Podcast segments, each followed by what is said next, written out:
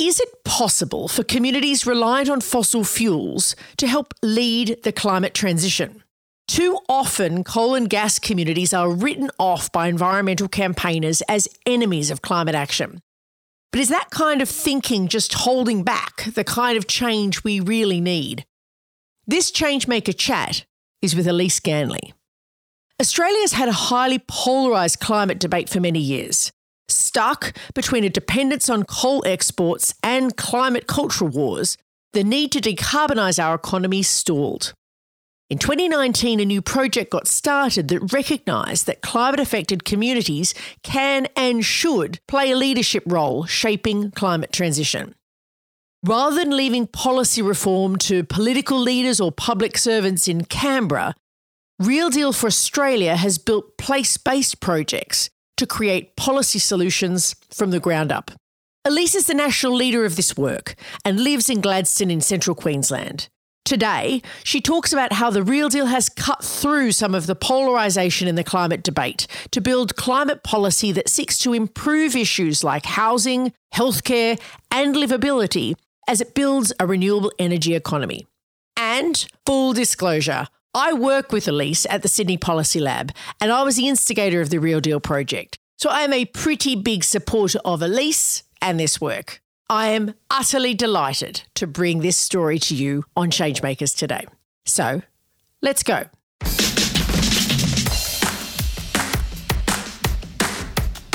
I'm Amanda Tattersall. Welcome to Changemaker Chats, conversations with people changing the world.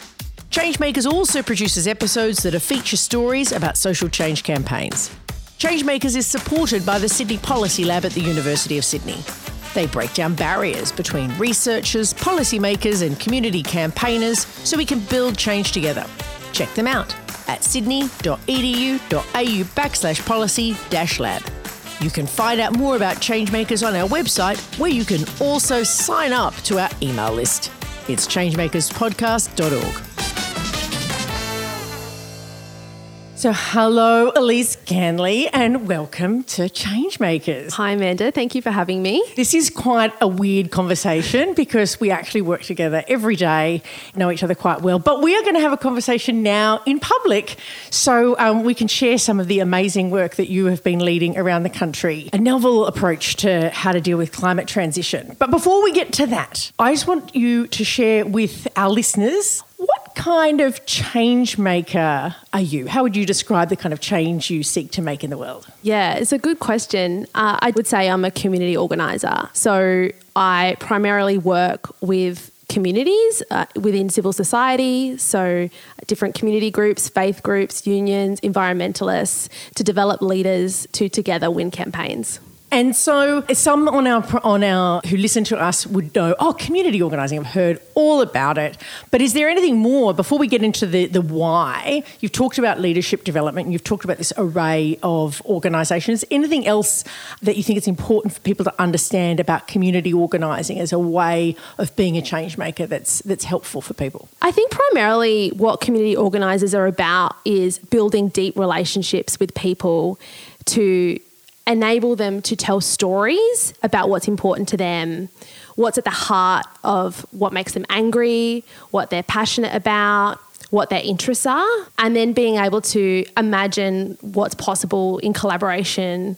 Both one to one, but also in coalition and collaboration with others who uh, unusual or different suspects to who they might normally imagine their interests aligning with. Excellent, excellent. So, we are going to get into finding out about why you've become a community organiser, in particular, working now on issues of climate and economic transition in Australia, by having you tell some of your stories, right? Mm, so, yes. we're going to go back to the source of the of the crime and find out, like, go back as far back as, as useful or, or relevant for, for us to understand why did you become a community organiser now working in climate. Tell us about where that came from for you. Yeah, I think a lot of the way I think about change really orientates around place and community. And for me, that's because my community is so important to me. So I was born in uh, Barngarla country, Whyalla, with the red dust of the steelworks um, and the ocean of the Spencer Gulf. And when I was eight years old, I moved to Port Pirie,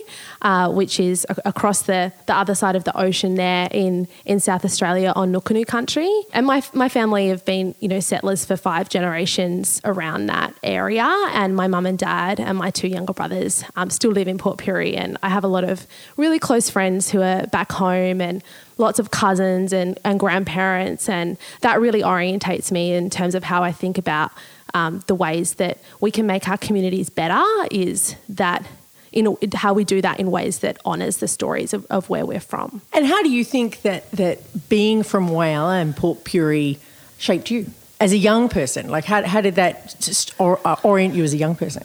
Yeah, that's a good question. Um, I think my so my mum and dad are very good at sport. So my mum is an amazing netballer. My dad was the full forward for the Central Whyalla Football Club. Oh my gosh, it's a match. Yeah, and um, you know my, my grandparents too, and. Uh, unfortunately, their firstborn, uh, me, was born with limited sporting ability. And so, whilst I hung out a lot at the, you know, within sporting spaces, I, I found other homes. And so, you know, Port Pirie Youth Theatre was, was a space where I was able to build my confidence and also the local church group that we were a part of called the Young Christian Students Movement, which was led by high school students um, looking at what was happening around them. So, yeah, I think like I think that I got my first sense of how to make a difference through that YCS group, being a year nine student, looking at bullying that was happening, looking at racism and, and how we could respond as high school students, and practicing that every fortnight. What's happening? What do you think about it? How are you going to act? How does that action go? Doing that from the age of 14 really instills a, a practice of action reflection that's done in community and with others, and you kind of build from that. Yeah, okay. So, so you became, you know, active in, in social and political life quite young, you know, 14, that's, that's very young.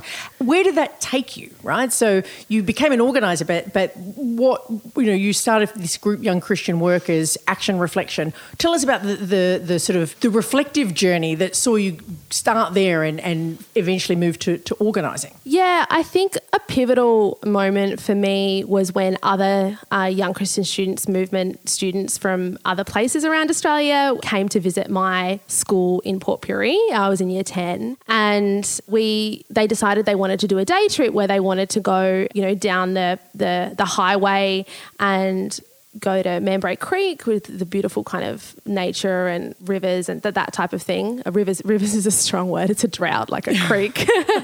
um, yeah, and, and go go in a bus down there, and, and, and we did that. And then afterwards, we went to Baxter Detention Centre. You know, through Port Augusta to Baxter Detention Centre. And we probably need to. Exp- do you want to explain for those who are listening internationally? Tell people about what Baxter is. Yeah, Baxter Detention Centre was where they imprisoned people who came by boat as part of sort of John Howard's ongoing policy of, of offshore detention, where they and this is for refugees, right? Yeah, yeah, yeah, for refugees. So it's not and, criminals, and they're for, for refugees, yeah, right? refugees and asylum seekers. And in Port Augusta, they were supporting young people who were uh, what just wanted to play soccer when they were in community and other young people that were in Baxter Detention Centre. And as a as a you know eight year old um, around September 11 and Woomera uh, Detention Centre, you know, seeing the the the protests that happened then and then sort of continuation of that that policy in Port Augusta. For me to be in, in the place that I love and that I call home, surrounded by such a,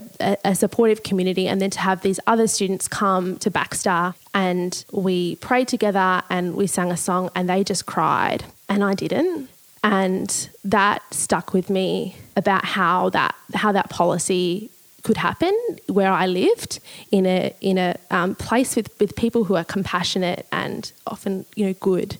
How could we have Baxter Detention Centre there? And I think that question stuck with me when I went on to work for the Young Christian Students Movement when I finished school and was trying to figure out how do we how do we stop that kind of horrific injustice happening in Australia and what would that take? And it sounds I mean it's it's almost you talked earlier about place this deepening understanding of place connecting to your understanding of making a difference really sort of pushing against each other as you're becoming an adult. So then, how did that then? So, so you're sort of exposed to this activism, this challenging activism in your space, people coming in to protest something that's happening right near you. Where did that go next? So when I went to work for the Young Christian Students Movement, we had a whole heap of this, this policy was continuing, right? So I was then working with high school students who then were saying, "Hey, this is happening, you know, all around Australia. We need this to stop." And at that time, I was visiting a friend of mine, Kudnush Zad, in Adelaide Inverbrackie Detention Centre, and it was still it was still happening. And I worked with the, these students um, to to build a coalition to try and get kids out of detention. And it, and it wasn't until I, I met you, Amanda, and he said, That's great, Elise, but you don't have enough power. Wow. Power. Like what is that? How do we how do we get that? How do we how do we build it? How do we wield it? And how do we do that together so that this this doesn't ever happen again? That kind of sparked something in, in me that that led me to community organizing as as a, as an answer to to build power and, and actually to do that in a way that honors the stories of the, the people that were in my life and the organizations and institutions that formed them. Because often in campaigning, we see people, you know, through messaging tests or we see people through a particular issue. But community organizing enables people to bring their full selves and their full stories of their values to it. And that's what I loved because I felt seen in that place and that we then were actually hard headed and serious about actually tackling issues that matter. Mm. And look, like a good community organiser, you are using some strong language here that I'm sure some people who are listening are going, I don't want to wield power. the baddies wield power. Yeah. I am not a power wielder. I'm like a nice person who who who does nice things. Like, how did you grapple with that? Like, tell, talk mm. us a bit through because you know we know that power is a loaded concept. People people think of power as bad. You're talking about power as having the capacity for for good maybe talk us through how you resolve that. Well, uh, my understanding of it really comes from the Industrial Areas Foundation, which in Australia is is the, the Sydney Alliance, Hunter Community Alliance, and, and Queensland Community Alliance, which teaches community leaders that we want to build power with.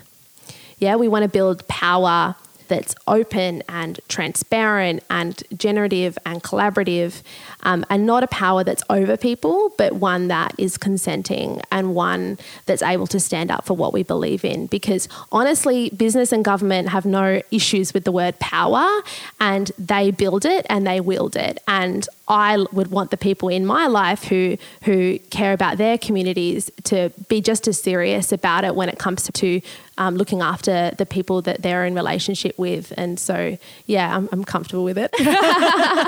so, joining in and becoming comfortable with some of these words, you've talked about the Industrial Areas Foundation. You, you joined the Queensland Community Alliance. Tell, yeah. us, tell us a little bit about how that experience of being a community organiser with them shaped and, and changed you as a, as a person. Yeah, I think, like, for me, it's really important to learn and like having come from a tradition where of mentoring and learning from others it was really important to me that if i was going to put myself out as somebody who was interested in social change i better get disciplined and get reflective and be um, be able to do that in a serious way and not lead people into defeat.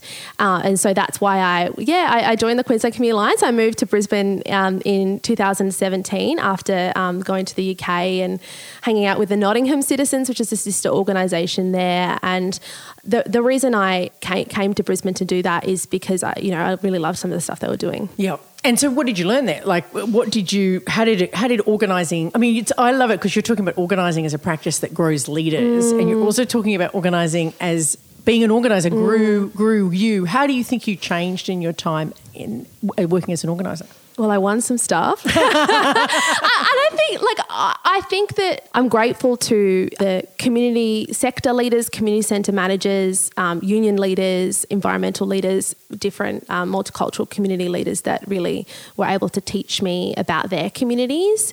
And during that time, you know, we've had a founding with the with with Premier um, Anastasia Palaszczuk, where we've got some initial commitments from her around work and around uh, care. And then we actually, I think what I'm most proudest of when I'm working at Queensland Community Alliance is, is how we scaled. So mm. the ways in which we were able to work really within a couple of suburbs in Logan, in Mount Gravatt, in Stafford, where we were able to listen to what issues people cared about, win something locally, and then scale it up. And for me, that was around um, working in on social isolation and loneliness, working with a community centre and two churches and a few union leaders to say, hey, people are quite lonely in the suburbs and let's not do a community garden but let's do something systemic that others can learn from. And um, we were able to win money, fight for money from um, the Queensland state government to get a link worker, which was able to connect socially isolated people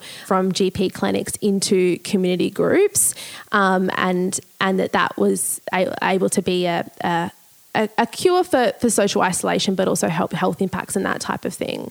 But but what I love about it is that it didn't just stay there because we'd built the relationship with um, Anastasia Palaszczuk and the Queensland state government. We were able to scale it up we're able to say, hey, it's not enough for one link worker in Mount Gravatt.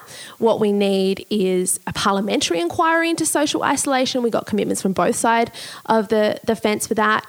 And then we were able to get a 10 year strategy around social isolation and a whole heap of funding towards that. So I, love the idea of being able to, to really experiment with, with change in in a place and then being able to learn that and, and grow that elsewhere yeah yeah and so you're doing all this work but you've ended up working on the issue of, of climate, climate transition, you know, tra- the change, particularly in communities that are affected either by fossil fuels or, or, dis- or disaster or, or the possibility of renewals.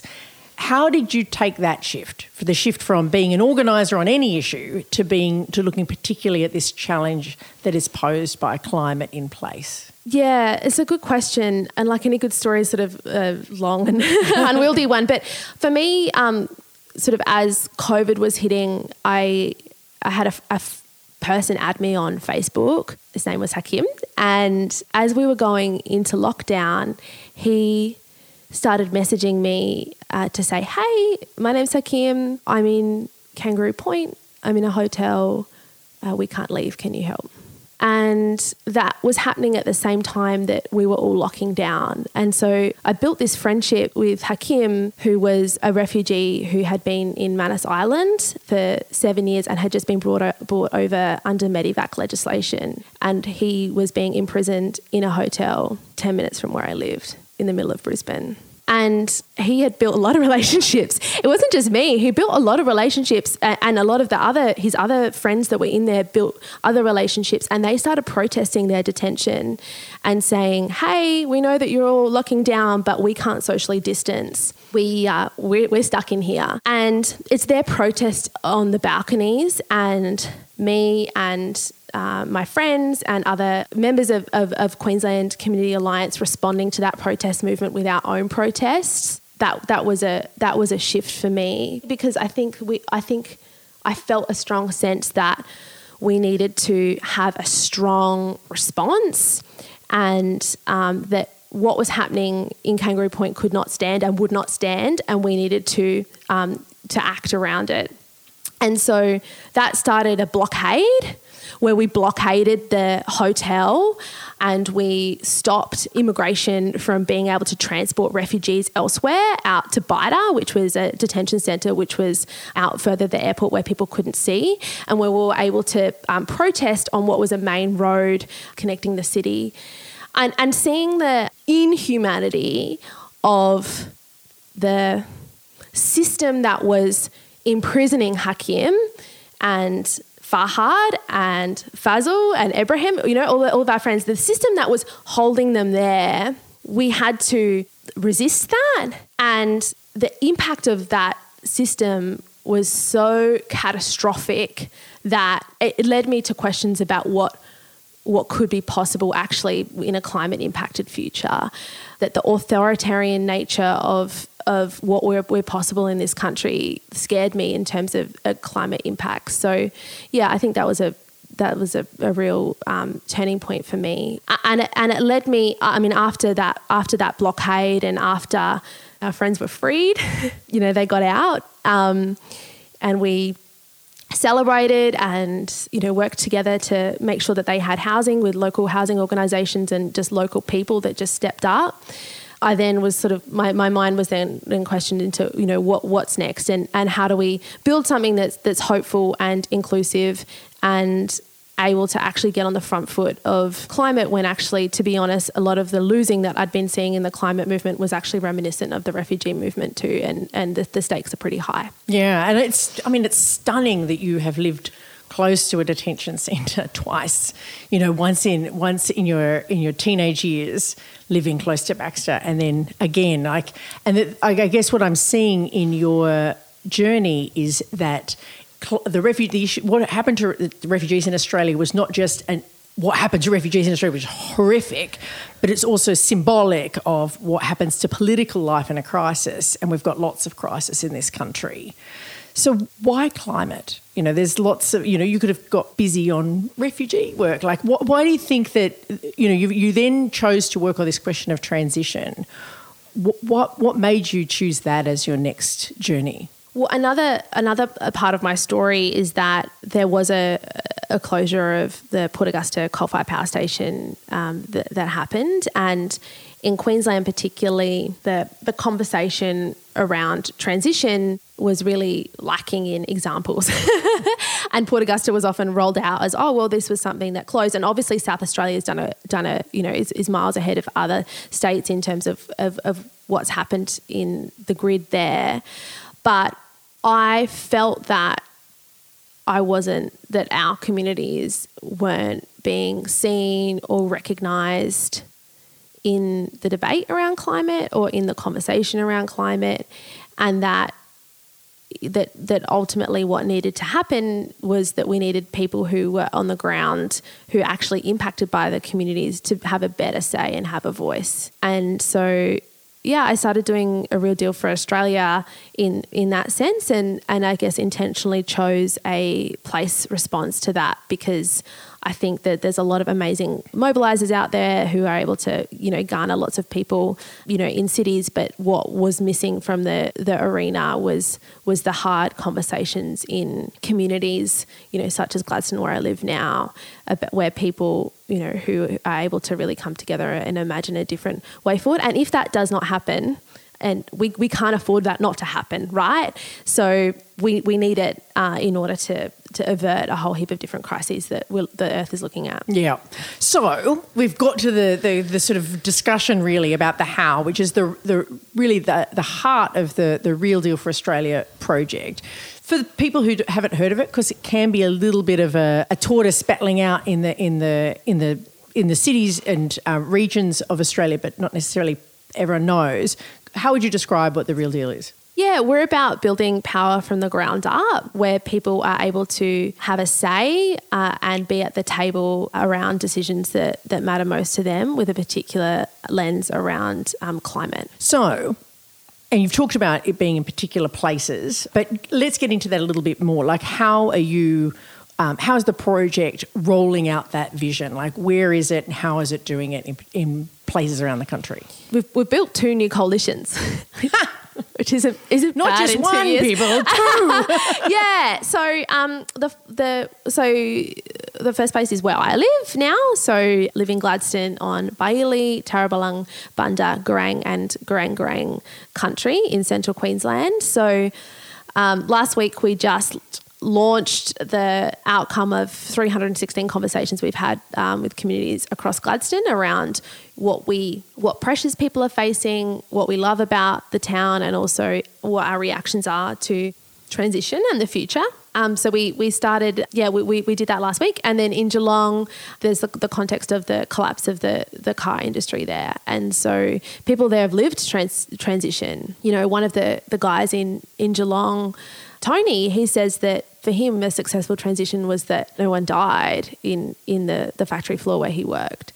So we work um, in Geelong as well because the people who've been through transition will know what's best around what the future looks like. So, sort of been intensely building coalitions in both of those places between community groups, union groups, um, faith groups, and bringing them together to make sure they have a voice. But then also looking at, at working with um, Sydney Alliance in, in Western Sydney as well, building on and su- supporting the work that's been done already with migrant communities with Voices for Power. And I know that there's been a lot of work with First Nations communities in, in, in all of those places, and that the Real Deal talks about privileging First Nations voices in the work. How how has that been? How like it's, it's never an easy piece of work because there's people have got a lot of stuff on already. But like, t- tell us a little bit about that piece of work. Yeah, so um, Katie Moore, which Amanda and I both have the pleasure of working with, um, it's a Wiradjuri woman who has really fed in around this idea of, of, privileging First Nations voices, building on a lot of the works of um, Christine Evans in in Sydney Uni here, where, where we both work. And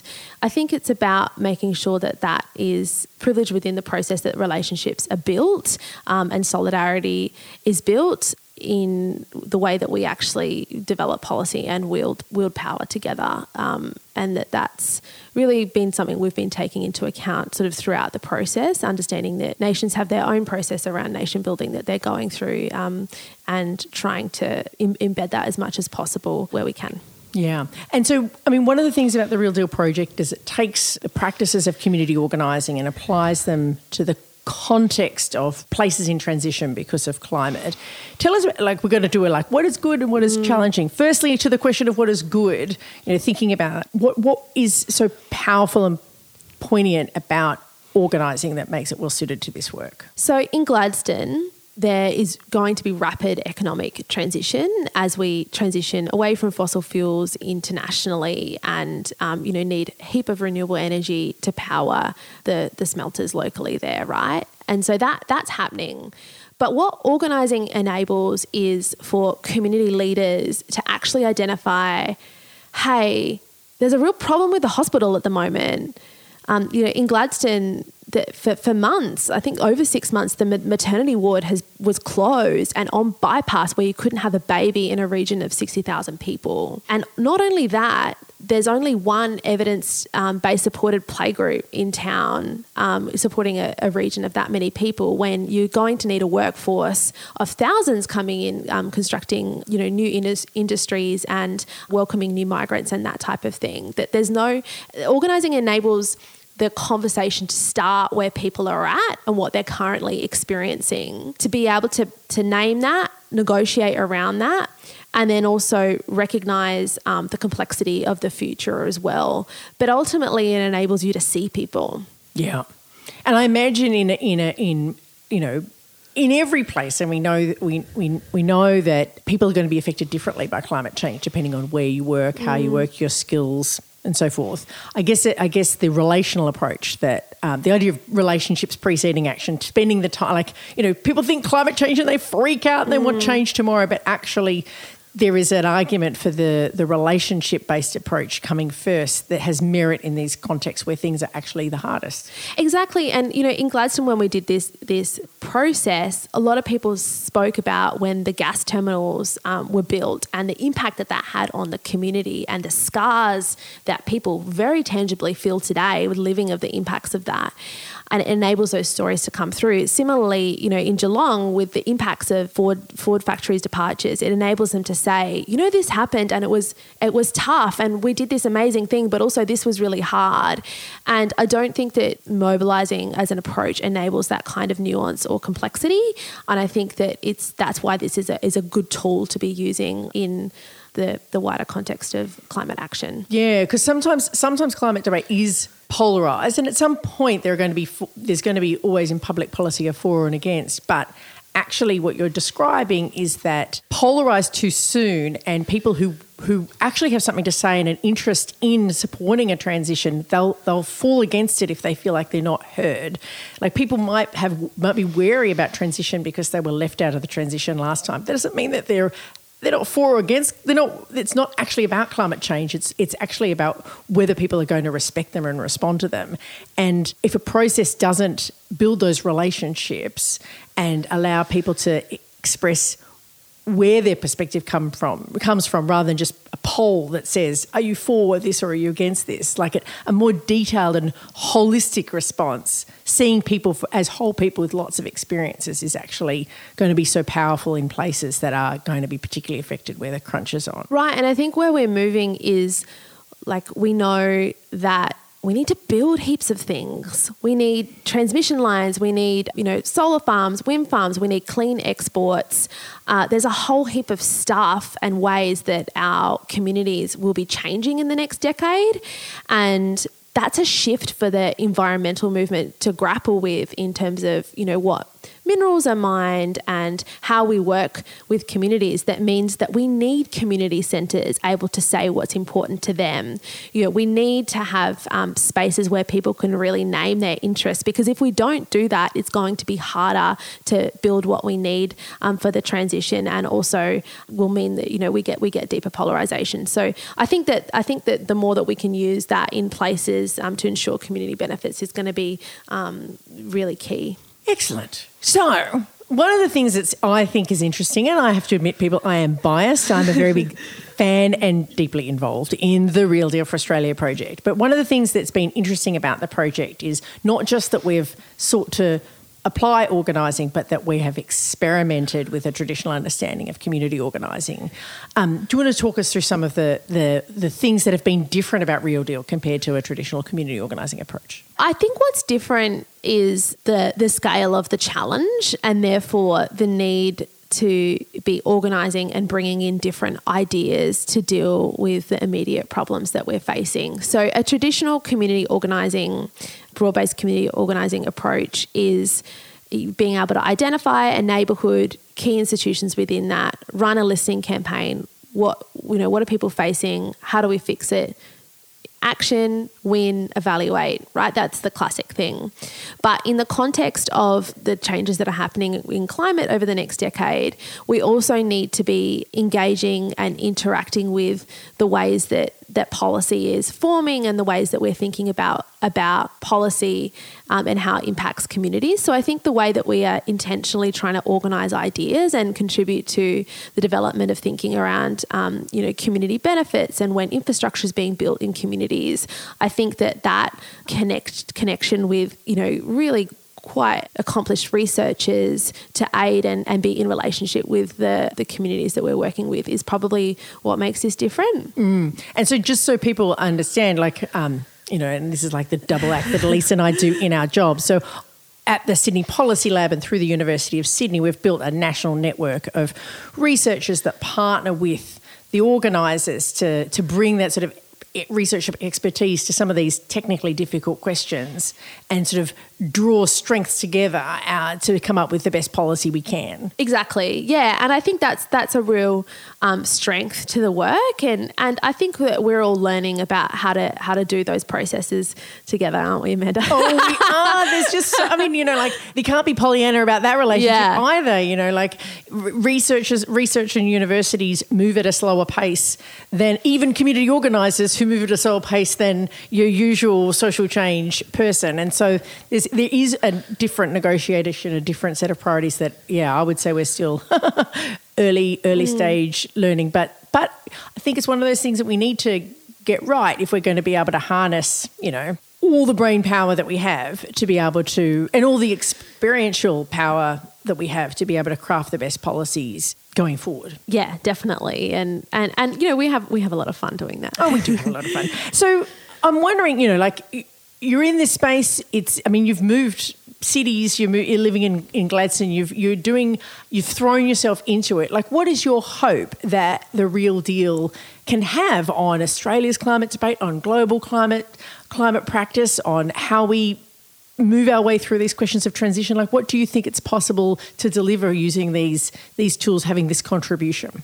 That's a big question. yeah, yeah, yeah. Just in, in a couple of minutes, if you could. so, so my hope really is that is that as we we transition away from fossil fuels, that it's an opportunity to make people's lives better. It, it's an opportunity to do community better, to strengthen our community's capacity to respond, and that we as we are you know going to see the, the impacts of climate changes in in disasters that we are able to build a, a, a, community that, that's more connected to each other that that's able to speak and is able to act and I guess at the same time enable a, economy that really works for people, and um, we have to do that in with, with, with you know what what we know is to come. So I hope that the the piece that we're doing um, at the Real Deal in, in in communities across Australia is a is a contribution to that, and that we don't just see see wins or, or, or, changes both in those communities that but we're able to work with others to see the big changes that we need in Australia and you know doing that in partnership you know and, and justice with First Nations people. Yeah yeah. So I, I, mean it's the thing of seeing climate not just as a climate challenge but a democracy challenge and the hope being that this can be a moment for rebuilding our democracy as well as dealing with the changes to our climate. Yeah exactly. Excellent. So this is here's my last question right? So You've done this, you've had this extraordinary period of work ranging all, all across um, different forms of community organising in particular, and you've worked on the, on the Real Deal project around climate transition for several years. How do you think it's changed you? Reflecting on all of the stories that you shared from, you know, you being young and in in the in the red dust of regional South Australia, how do you think that this work on the real deal has changed you? Yeah, it's a really big question. I think we have to believe in people and you know, moving to Gladstone nine months ago was pretty scary. But being able to get to know people and to be welcomed by people, I think gives me hope. And I think that we have to we have to hold on to that hope not just as a feeling but as an action. Yeah? Like we we, we build more hope through action. And I think that that's it, it's the the the daily showing up um, with community to, to reimagine how things could, could be different that stays with me and and isn't a isn't a grand reveal really from when I was 14 it's the same practice that I that I do you know e- even from then. And I, I, hope to keep that optimism um, you know for the next 15 years 30 years or you know lifelong lifelong um, community organizer I hope. Yeah yeah. Well we're going to need we're going to need the hopers are doing to, to make this world better and Elise the work that you're doing is a spectacular model for that. Thank you so much for coming on Changemakers and sharing about the Real Deal project. And we'll provide some more information about this in the show notes for people interested. Thank you so much. Thank you. Changemakers is hosted by me, Amanda Tattersall. Remember to subscribe to this podcast to catch all of our episodes. And this is series seven, so there's plenty to be inspired by in our back catalogue. Our digital producer at Changemakers is Lachlan Hodson. Our audio producer is Jules Walker. Our series sponsor is the Sydney Policy Lab at the University of Sydney. They break down barriers between researchers, policymakers, and community campaigners so we can build change together. Check them out at sydney.edu.au backslash policy dash lab. On that website, you can also find out more about the Real Deal project. So that's sydney.edu.au backslash policy dash lab. Like us on Facebook, Instagram, and threads at Changemakers Podcast. We're on Twitter, still at Changemakers99, and I'm on Twitter still at Amanda Tatts. And you can also check out changemakerspodcast.org for transcripts and updates on our stories. And don't forget to take a look at our organising school content if you want to take a deeper dive into the art of changemaking.